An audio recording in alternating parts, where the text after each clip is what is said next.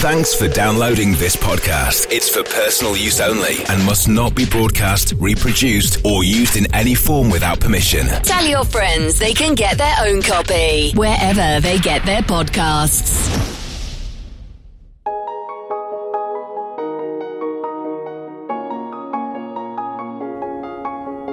Hello, everybody, and this is a special programme across the Radio Show Limited network of channels. Uh, Eurocopter, is that an Agusta 109 just going uh, above us at the moment? I haven't had to come too far from Hindhaugh Towers, just down the road into Bedfordshire to meet a good friend of ours and celebrate, in every sense of the word, some rather remarkable milestones. I'm down at JTR, Joe Tandy Racing, to meet Nick Tandy as they celebrate 15 years in existence and 100 victories. Nick, first of all, thank you for having us. My goodness me. Uh, a hundredth victory uh, recently, which uh, you had to do twice.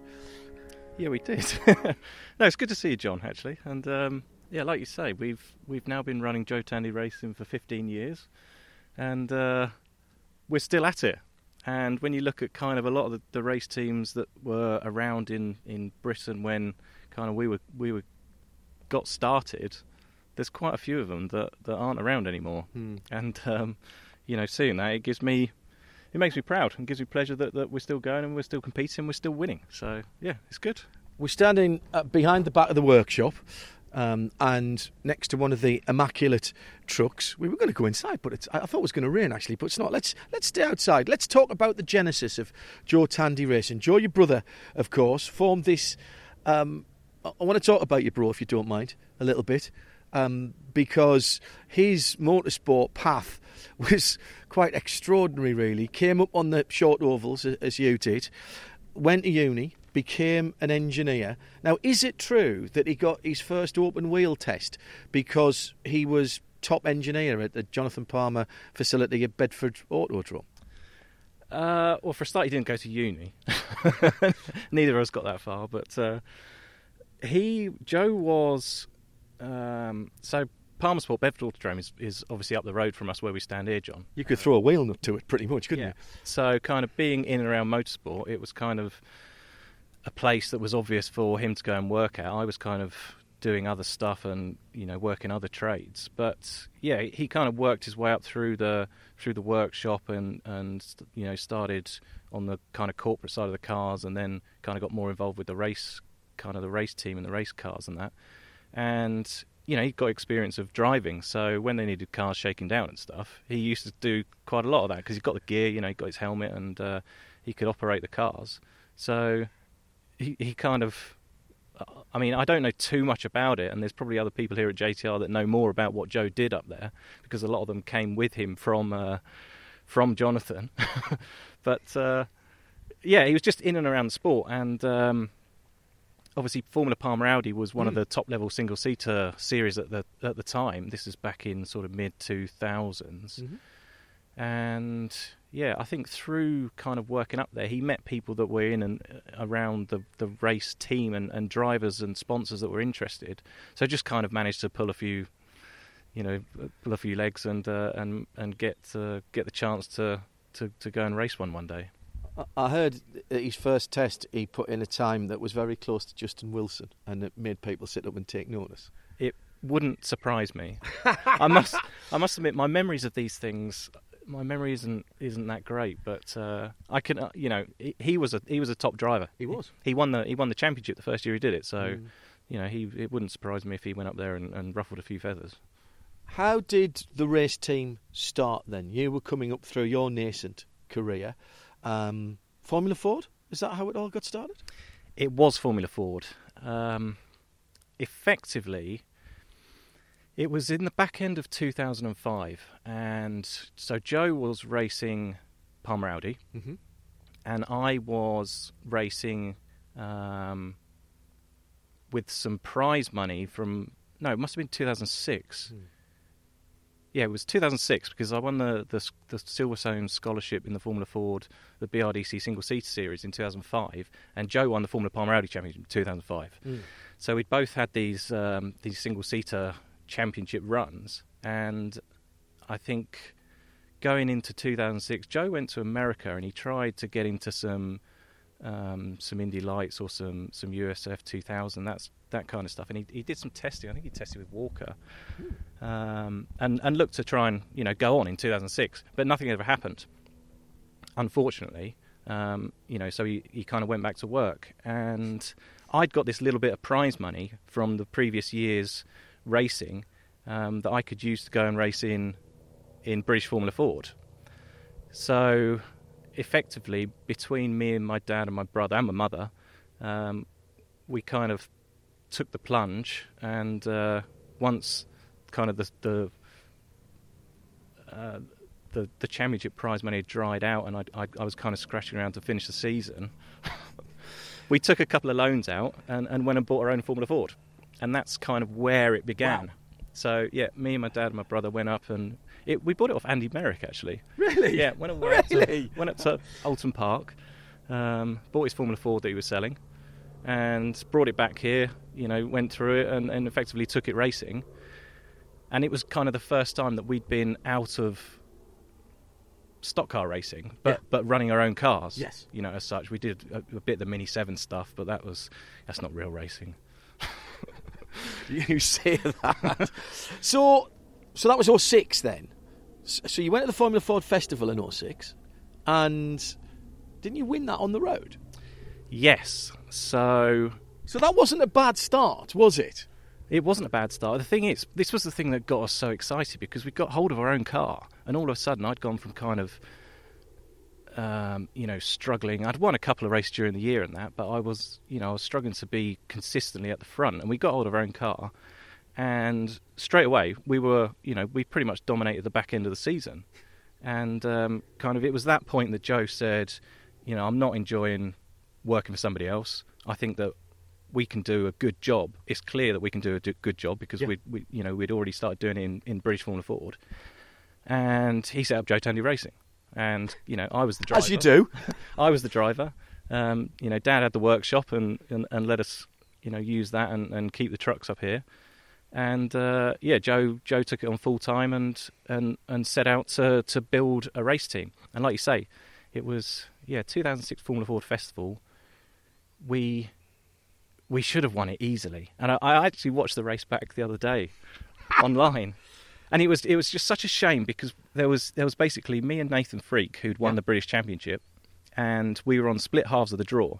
Yeah. So the pair of us had kind of won our heats and won our semis, and we it was it was a wet meeting, so we'd kind of dominated our side, and it was just luck that the draw had put Nathan on on pole for the final, Yeah. and I was on the other side, you know, so the outside row, and of course he got away in front, and um, yeah, then we collided on lap two, and uh, and yeah, then the, you know the, the the race went on, the story goes on, and we managed to come back from from a lap behind through through the wet weather whilst everyone else was still crashing, and uh, came across the line first, but um, yeah, got penalised for a safety car indiscretion, which is fair enough to be honest. I wish you could see Nick Tandy's face at the moment. Put it right the next year though. Went back and won it outright the, in in 2007, and by then JTR was picking up a bit of a bit of a reputation. And what were you even at that stage? Were you guys, you know, was there a plan or was it just almost every race, every season as it comes? Um, there was a plan for the race team. Uh, you know, I mean, Joe's plan was to, you know, he, he would have been the Christian Horner of of the the sport. I'm I'm absolutely sure of it. You know, he would have gone on to, you know, to run world championship level teams. Yeah. Um, and I'm I'm sure of that because that's that's the guy that he was. Um, so there was there was always a plan for, for the team, and we went on into Formula Three the, the following year, and you know there was big stuff planned ahead. It all kind of everything changed, of course. But yeah, going into 2007, um, so off the back of what we, we did as JTR out of the back of a van and trailer, um, we then he then went ahead and, and got another car, um, and we got a small race truck, and and we signed another driver, Freddie Hunt. So we were a Yes, proper- that Freddie Hunt, ladies and gentlemen. yeah, so we were a pop, proper two car race team, and uh, yeah, you know, it was Freddie's first year in in motorsport, so you know he was learning the ropes, and but we had we had a great time, and I you know I challenged for the British Championship again. Mm. And like you say, we, we won the festival. We actually came second on the road that year, but uh, finished first. Bizarrely. So, yeah, bizarrely. That was a bit of. Uh, now, what was that? Who was leading at the time there? Um, it, uh, was yes, it was Cal- Callum MacLeod, my nemesis of 2007. But uh, a bit of a brake test. I seem to remember, wasn't there? yeah, it was again. It was under safety car. Yeah. and uh, yeah, he kind of brake tested and then tried to go, and I, I rode up the back of him, and the the race director didn't take kindly to that, obviously. So What yeah. goes around, though, you see, uh, what goes what goes around. You talked about Formula Three. When when the team and you jumped into Formula Three, you absolutely booked the trend. Everybody was with Dallara at that time, and you guys went with Mygale. Bought some Mygale Formula Fords as well. I seem to remember. yeah, exactly. So kind of we whilst we were racing. By the way, we are we are talking about the time when F3 was an open chassis formula. So you know, let, us first of all say that uh, I missed those days massively. But you did book the trend massively. Yeah, so we spent two years in Formula Ford battling against, against these petty Mygales, which you know by the end of 2007 we kind of we caved in and said right we'll have to run we'll have to run Mygales in, in Formula Ford also, and kind of through looking at this kind of deal and and then talking to Bertrand at, at Mygale, mm-hmm. obviously they'd they'd just started their Formula Three project, and you know we didn't we didn't have all the funds to go out and buy all the kit that we wanted, and you know we couldn't just go and get the the you know the race winning chassis from last year and go and get a Mercedes engine deal and that sort of thing.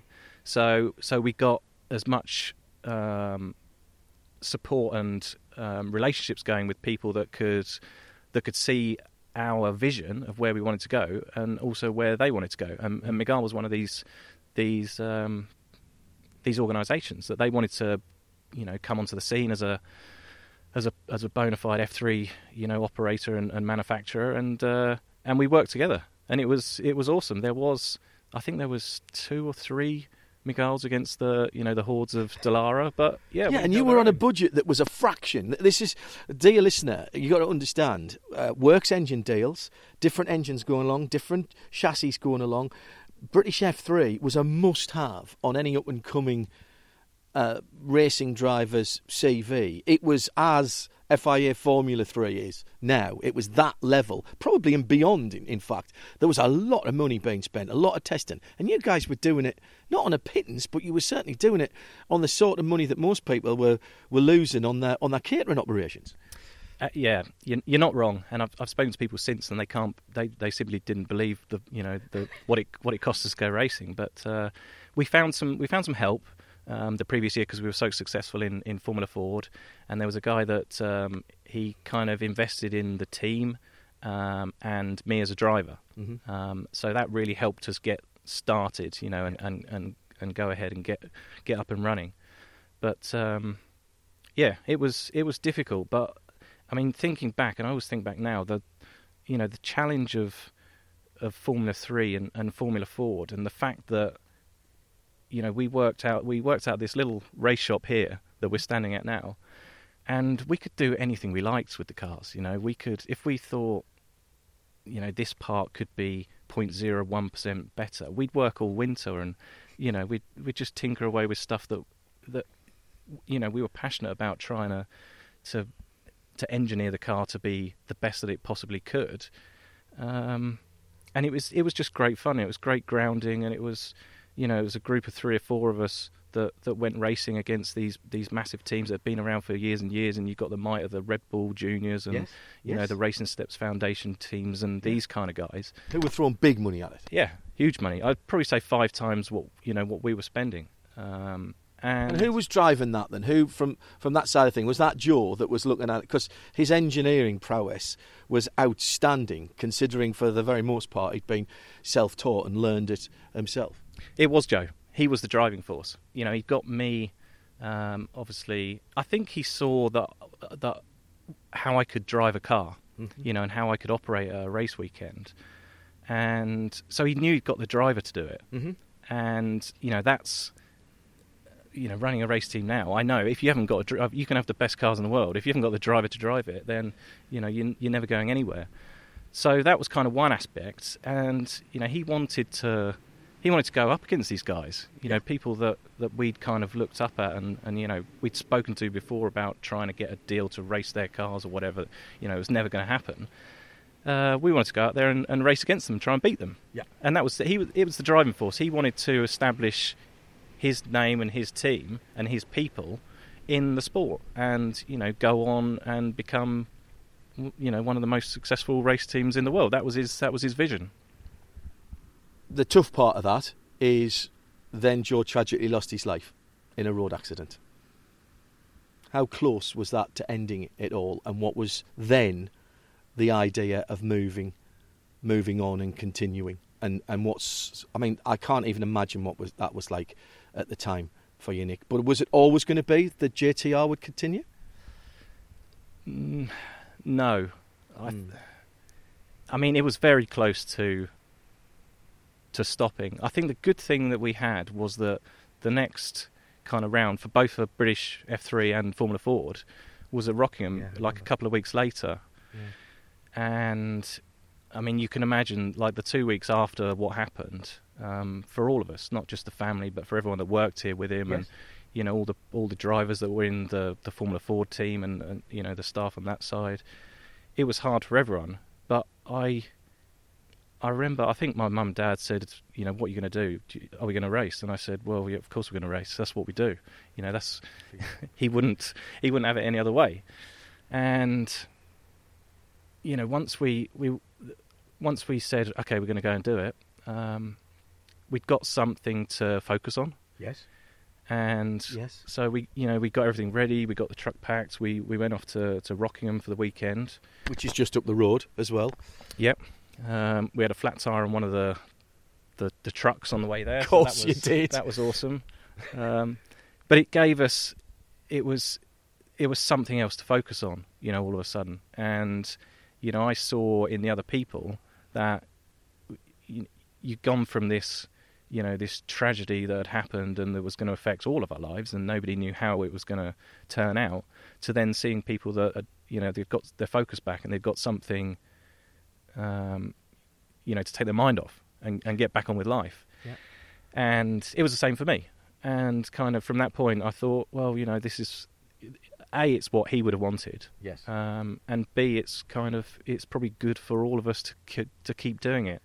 So there was a few of us. Uh, my friend Stuart, uh, he got involved and, and started looking after the kind of the business side of the team that year. Mm-hmm. Um, and without him and you know a, a lot of other people to, to, kind of support me keeping me and you know me and my, my family keeping the team running and the people the staff employed um, we kept it going. And we had a great year in, in Formula Ford. We had Josef Newgarden running with us that year nearly won the championship. He's done all right for himself not in too, fairness. not too bad yeah. Too shoddy. Yeah good training over here. Mm. yeah well always always. I, I should say that that Rockingham event didn't you win that race we did. It was our first and only British F3 win. Yeah. Wow.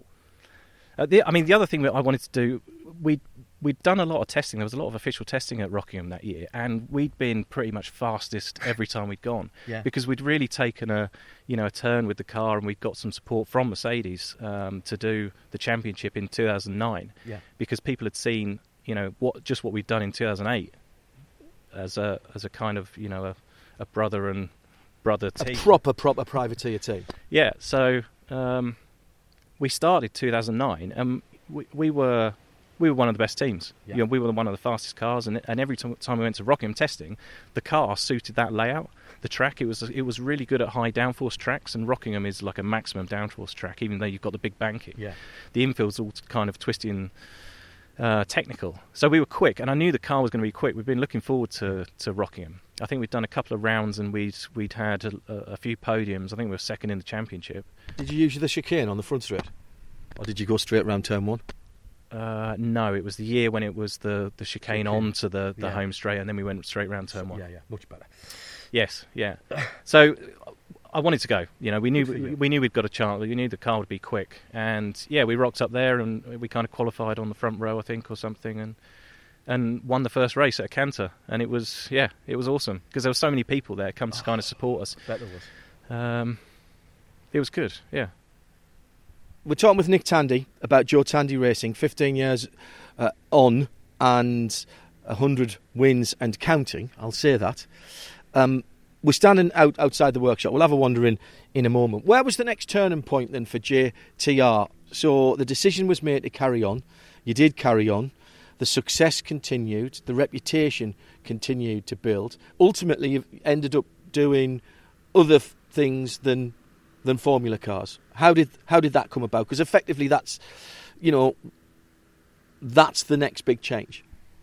Yeah. So, kind of into the 2010s, um, there was a regulation change in Formula Ford, Mm. and um, I, I wouldn't say luckily, but we we got on top of the new regulations very quickly, and we Now, come on, tell the truth. Did you study them or did you look into it?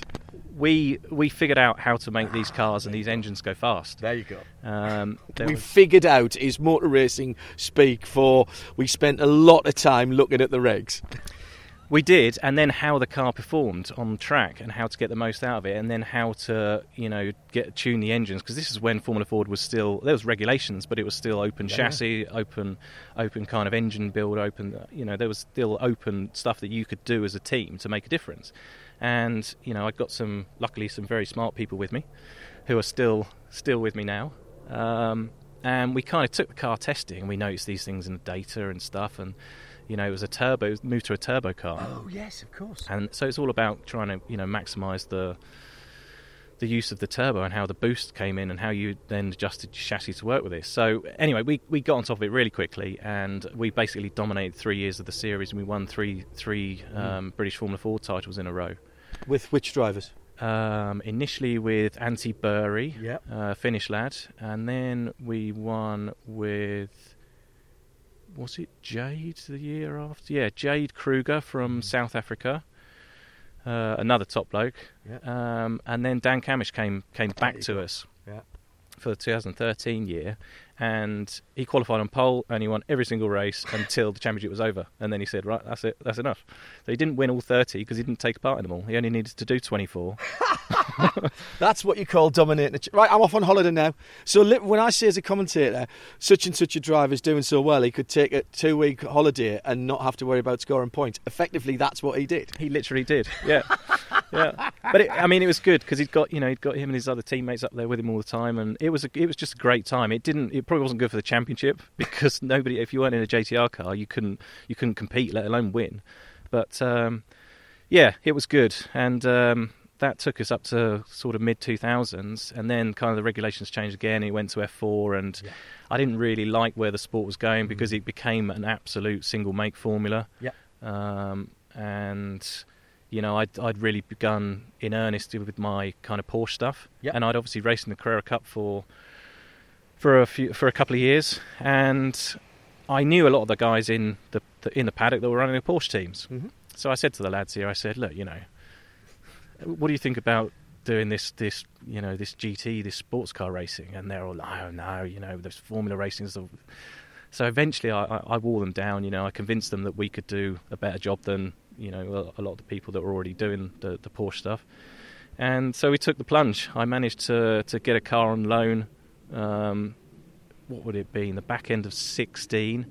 Um, did it all up in the JTR colour, so it looked like we got our own car and we were doing it seriously. And you know, tried to convince a few people that we are all ready to go, even though we got none of the kit. We hadn't got any cars. We hadn't got any of the Perception is everything, Yeah. Mr. T. Exactly. And then you know we got three drivers signed up before the end of before the end of the year, and we went racing in 2017, and we you know we should have won the championship on our first go. Lost Mm. it by well, we didn't lose it by a point. We lo- we scored the same points, and lost it on a drop Count score. back. Yeah. yeah. Drop score, Um, yeah, sorry.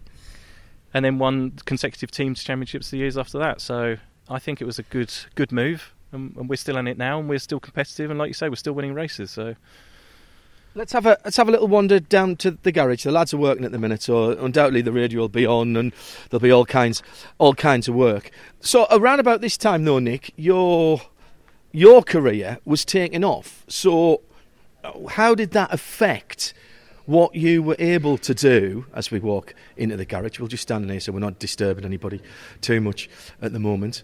Uh, the Um, how did it affect what you were able to do and the time you were able to devote to JTR? Um, I don't think it changed too much because whilst you know, whilst I'm actively involved in the team and you know, I do, I mean, I do all the winter testing and do all the race, week, race weekends I can.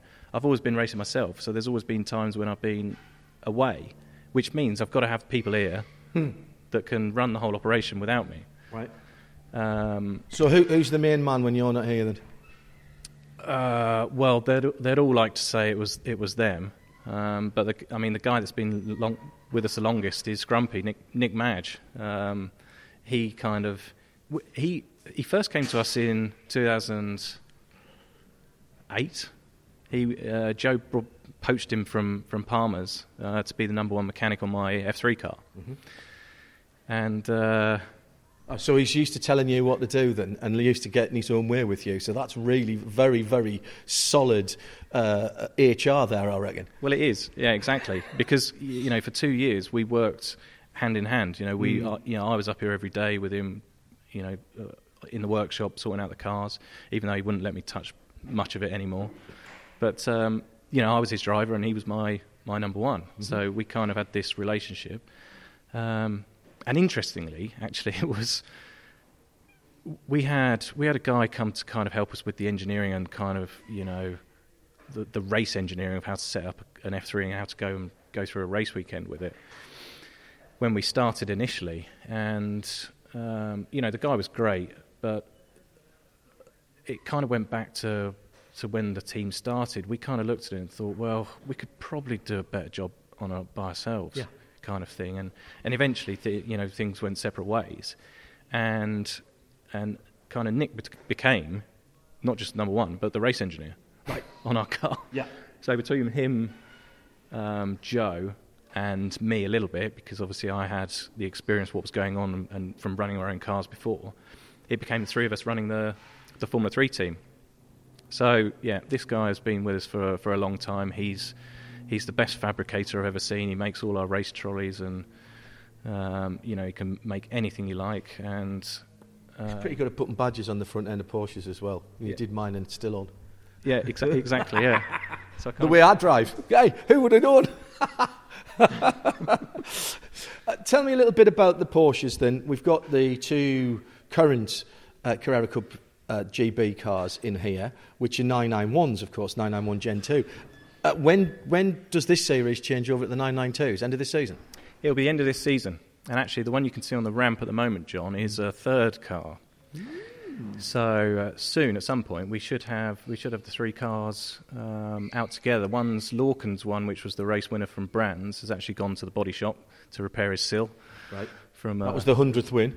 uh, yeah, it was. Yeah, just a little bit of uh, cosmetic damage, but yeah, that's gone to be repaired. Um, but yeah, these are these are the this is the run out year for these cars. Yeah, so we go to the, the the new spec next year. Hopefully, we'll be able to stay in the series. Um, I haven't yet got a price, a UK price on the cars yet, but uh, They're blooming quick. If uh, I, I do, obviously, I do the IMSA series, which is rolled out the 992s. I do the uh, Asian series, which has got 992s as well. I think there's three others. Super Cup, obviously, and I think it's Germany and Benelux as well for the, the first year. They're knocking in times that are kicking the you know what's away from not GT4s, GT3 cars. I know. Well, that's the beauty of them. It's uh, especially like the new car. Okay, it's a, it's quite, it's quite another step forward, but they're they're effectively GT3 pace for half the cost. And this is the beauty about Carrera Cup. You know, any you've got to know what you're doing to to run the cars, and you've got to be on top of them. But effectively, you can go to Porsche and pick up a full spec racing car mm-hmm. for the same money as a, a road car. Yeah. And take it straight to the racetrack and, and go and race them. And you know how fast they are. They're, And it's on the button, and if you need it, they'll give you a bit of help and a, a baseline setup, and, and, and, and. Yeah, exactly. I mean, it, I, I like the formula because it's it's a spec thing, so it you know encourages people to, to come into it. It's not like you've got to pick a Mercedes or you've got to pick a Red yeah, Bull. yeah, yeah. Everyone's got the same car, Yeah. but there is enough scope on them for intelligent people to make a difference, whether that's from working with the drivers or you know how you prepare the cars. um, you can make a difference. And you know, you see it. that There's there's regular teams that are always at the front in in series around the world. So it's good. We enjoy it. New car, the biggest difference in the new, well, there's a lot of difference in the new car because a whole new shell. The biggest difference that people will notice is the rear wing, which has gone to the swan neck rear wing, much the same as the, the uh, RSR 19 that, that you drove in your Porsche Carrera, the GTE, the GT Le Mans car, which is far more adjust, has far more adjustment, so I'm told, than the current car. So aero is going to be really interesting. I want to have a look at this car actually. I'm, I'm wondering, it Hindhaugh and Porsches? Who knew? Okay, so let's have a look. Oh yeah, you see. So the new car, as well as Watch out for Jordan down there. Jordan's doing, he working hard, looking like he's working hard when the boss is there. I was here earlier when you know, he was really working hard Yeah. before you came down. So, so the new street car has double wishbone front suspension, the new GT3, which obviously goes on the race car. It's got a much wider track, uh, front and rear, and it's got bigger wheels um, as well on the road car. Although I'm led to believe that you'll stay with the 18-inch rims that are- currently being used. So when a new formula comes in, you guys have proved in the past that you're pretty good at exploiting that new formula. When there's some, because obviously there's a law of diminishing returns with anything, Nick. And the longer you have a piece of kit, particularly in a spec series, more people are going to find the wrinkles and, and, and find the pace in them. But when a new one comes in, it's ground zero all over again. It is. The kind of the trouble that we, we that we might have next year is obviously the car's been running for a year already. Ah. So what you need at that point is some information from from maybe people you know Right. that have you know been through and seen the pitfalls and, and the stuff to kind of iron out quickly. Um, when you've got contacts through the industry throughout the world, it kind of helps in that regard. Well, you're wandering around IMSA paddock where there happens to be Porsche Carrera Cup North America for the first time. Have you been just sticking your head in and having a little look in, in your time off from, from Corvette racing? I might have had a look around, yeah. yeah. But yeah, like you say, the the main thing it will be a, the winter test program. Um, Try and get hold of a car, take it testing. You know, I I will probably do a lot of the the testing for the team to begin with. Do you still enjoy that? Yeah, I do. I enjoy going to. I enjoy going to Silverstone and Donington and you know places that I don't get to, to drive at anymore. Yeah. Um, National Circuit at Donington is massively underrated for me. It's got everything, hasn't it? It has. We did five hours in, of enduro car around there a few months ago. It was awesome. So yeah, I do. I you know I enjoy the testing. Obviously, when it's wet and cold, which is basically six months of the year over here, then it's not so great. But then the, then the, the, the best place to be is sat inside the, the car. Um, but yeah, if you can, you know, you then go to if drivers come to us and say, you know, what's your experience? You know, how how are you going to help me? How is you how is this A going to be better than B or whatever, and what, for what I'm going to decide?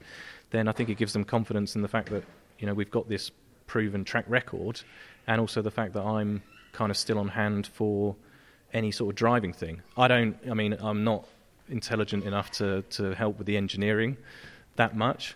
Um, but I can I can tell them how a race car should feel. Yeah. uh, effectively. And you can tell when it doesn't feel the way it should feel, at least. Yeah, exactly. Yeah, Yeah, yeah. So it all it all helps. We've we've That's got like, that's like me. I'm not a good driver, but I know when I'm not on the racing line because I've seen plenty of you guys doing it, doing it properly. We're with Nick Tandy, JTR, Joe Tandy Racing, celebrating 15 years uh, of success. Uh, and in, in the last portion of the programme, I want to talk about something that Nick just mentioned there. Some of the other stuff that gets done. We know JTR for their success in British Formula down through the years. Now the Carrera, uh, Carrera Cup, Great Britain. But you mentioned the Enduro car.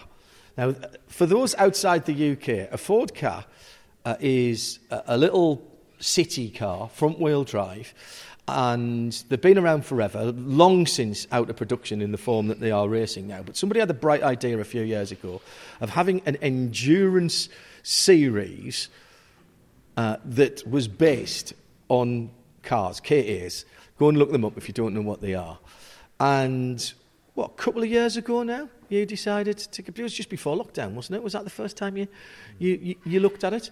And I remember coming here for something else, and, and we were looking at the two first chassis that uh, that you'd bought for for literally hundreds of. Well, I said, all right, two two first examples of the cars that were going to be turned in into into race cars. It's a very cost effective formula. They're not very powerful, but even so, JTR has managed to find those wrinkles again. I don't expect you to give out any secrets, but you, you researched all that properly, didn't you? I did. um, uh, I wanted to go racing. It was a fun formula. I wanted to go racing with my mates. I wanted to race in the UK. That was kind of the whole idea behind doing it. And it's it's entered as JTR and it's got JTR on the car because we've got an entrance license already. Mm-hmm. So it meant that I didn't have to go and get another entrance license to go and race. But it really is kind of my my thing. It's it's my kind of desire to go racing, and yes, I've roped the boys in to help when you know we, we had to get another car ready, and uh, and we've all worked on it. And uh, but it's absolutely the JTR ethos because you, again, you've looked at what's possible. You've looked at the differences in the specs of, of the cars that are available. You bought the cars that you thought were going to be competitive, and went and raced at Brands Hatch in a, a race that ran into the into the darkness and went and won it. We did.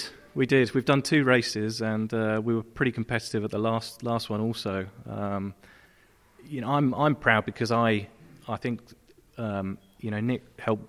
He, he, welded most of the cage in because I was away racing, um, but I effectively built everything, every everything on that car myself, and I'm I'm kind of proud because I. It's it's one of the quickest cars in the series, so I'm kind of proud of what I did there. But uh, nothing to do with the driver at that point, you reckon? Well, I mean, it handles well, and it, it goes down the straights well, and uh, there's there's you know you've got to know what you're doing. You know, I did re I completely rebuilt built the engine, but there's nothing you can do to them apart from you know making sure that everything is perfectly as good as it can be. Yes. Um, which is effectively what my dad used to do when we raced the, the stock cars. Yes. It's the same thing, you know. And we always used to have the best engines in that because everything was perfect, and we made sure that everything was perfect. Um, when you're in a spec series, that's what you've got to do. So yeah, I'm I'm proud that it's it's one of the, the best cars out there, and it, it makes you happy when you you know you go out and you are competitive, knowing that it's something that you've put your kind of work and, and love into. All of how many horsepower, by the way? I reckon we could be pushing above 70. How do you manage to hold on to those front wheels with oh, a whole 70 horsepower? I know they took they took a rolling dyno to one of the races last year or something, and the, the top cars were, were 69, 70 horsepower. The lower the lower end was kind of 66, 67, I think. But uh, yeah, so I reckon we could be we could be well up there. it is absolutely right that you attack that in the, same way that you do everything here at JTR in, in your career.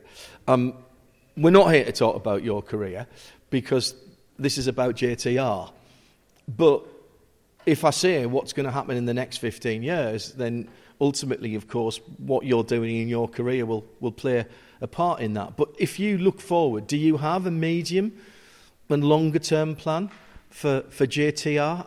15 years is a is a milestone, as you rightly pointed out beforehand. A lot of the people who were around 15 years ago aren't. Or they've been subsumed into something else, or they've gone to work for somebody else, having found that their own thing was not sustainable. So, congrats on that to you and, and everybody here. What about the next five, the next 10, the next 15 years? Um, it's difficult to say. I think in the short term, at least, we will, you know, we race nationally um, at the moment. You know, we've done some international. We will, you know, we'll go abroad and, and, and race. We have done, but um, kind of if I look at something like a like a Super Cup series that races all over the world, there's that's a big commitment on time and people. You know, to, to ferry cars around the world and, and ship people around the world and stuff like that. It's very different to to going to Snet for a, mm. you know for four days. And hasn't the current situation rather changed that as well? There's much more of a focus on national racing now, and I don't think that's going away anytime soon, is it? Well, exactly. And I think, um, you know, it's no bad thing because I think we lost a bit of the kind of the national sports side of things. It was basically when British F3 was kind of ending. Mm-hmm. And, uh, you know, it started to be all these European series took over from the, mm you know, you used to have the German series, the Italian series, mm-hmm. the the British F3, and all, mm-hmm. and they were great series, and you kind of came together for a World Cup at Macau kind of thing, and that's kind of disappeared a bit. So, yeah, I don't think the the if the the national scene gets get stronger in, in various markets is, is ever going to be a bad thing because you know it keeps costs down for, for people that want to go racing as well. Mm-hmm. Um, and as long as there's people to do it, the competition is always going to be up there. Yeah. So particularly in something like Carrera Cup. Exactly. Yeah. If there's if there's cars out there, there's always going to be, you know, there's always going to be super quick people. There's always going to be a, a varied range of, of abilities and experience, uh, and always someone to race. Mm-hmm. But kind of, I don't know, looking looking more long term, what I really like the look of, of kind of where the regulations are going. I love our sport, and our sport is kind of defined as from a certain degree by Le Mans. Mm. And for years and years, you know, a private team or you know a, a private team, you know, you wouldn't be able to go to Le Mans and, and, compete at Le Mans for a, for a, for the top class win. No. Where the regulations are going in the future with LMDH, especially and with LMH, mm-hmm. it potentially it opens the door up for privateer entries. I've got chills. I've got chills I've got, there. I've got a few people you know, friends and, and associates who who have a desire and would love to see us take a car to Le Mans. You know, we've talked about it before, and uh, of course, it's you know, it's a very different thing, and it's a big commitment, and you've probably got to run a series in you know, a season in WEC to get an entry, this kind of thing. But to have the to have the option of having the same kit, and then you know, sometimes being a, a privateer opens up so many more avenues and doors for how you go about running your operation. Yeah. Like we saw, we saw it when we came into Formula Ford, or yeah. we came into Formula Three, or we came into Carrera Cup. We take a different view on it. Okay, you might not have manufacturer money, but if you've got some smart people behind it, even mm. smarter people than they've got, mm-hmm. why the hell can't a privateer with decent drivers go out there and compete? And do you think the drivers are out there? Because let's be brutally honest, Nick. There's a financial aspect to that, to all of this. Therefore, you've got to have drivers at the levels that we're talking about. You've got to have drivers who are prepared to put some financial backing behind it and make the business work. Are there drivers out there who are funded and who would want to do that, do you feel, in the LMDH, DPI 2.0, or whatever it's called, level? I suppose the advantage is that you can take the same car, you could do Daytona, you could do Sebring, then rebuild it totally, then go and do some other races in the States whilst using the same equipment to do some of the top races in Europe and beyond? I think at the moment, the kind of the financial model to, to compete at right at the top level, you know, you need you need a, a team structure of funding behind you, right. and then go and employ the best people, and yeah. that includes drivers. Yeah at the moment. You know, that's that's kind of how how it is. Um, but like you say, when, if you can supplement your spending by you know getting an income out of your equipment somewhere else, it's it's like you say, it, if you can race the cars. Like if it's GT3 and you, you can race GT3 across the world, correct. If the, if you can race an LMDH across the world, then it does open up a lot more possibilities for for people to, to use their investment of all the things that I thought we might be talking about today, I never thought LMDH would come into the equation, and now I'm kicking myself for for not thinking that, and I'm going to leave here now with that completely in my mind. And Andy Blackmore, if you're listening, um, LMDH JTR livery, let's let's have that on Twitter as quickly as you can. Nick, on behalf of all of us who've watched this team down through the years and all the excitement and entertainment that JTR have given us thank everybody who's been involved down through the years. Hearty, hearty congratulations on these milestones of 15 years and 100 wins for JTR. And long, long may it continue, mate. Well done. Yeah, absolutely. Here's to the next 100.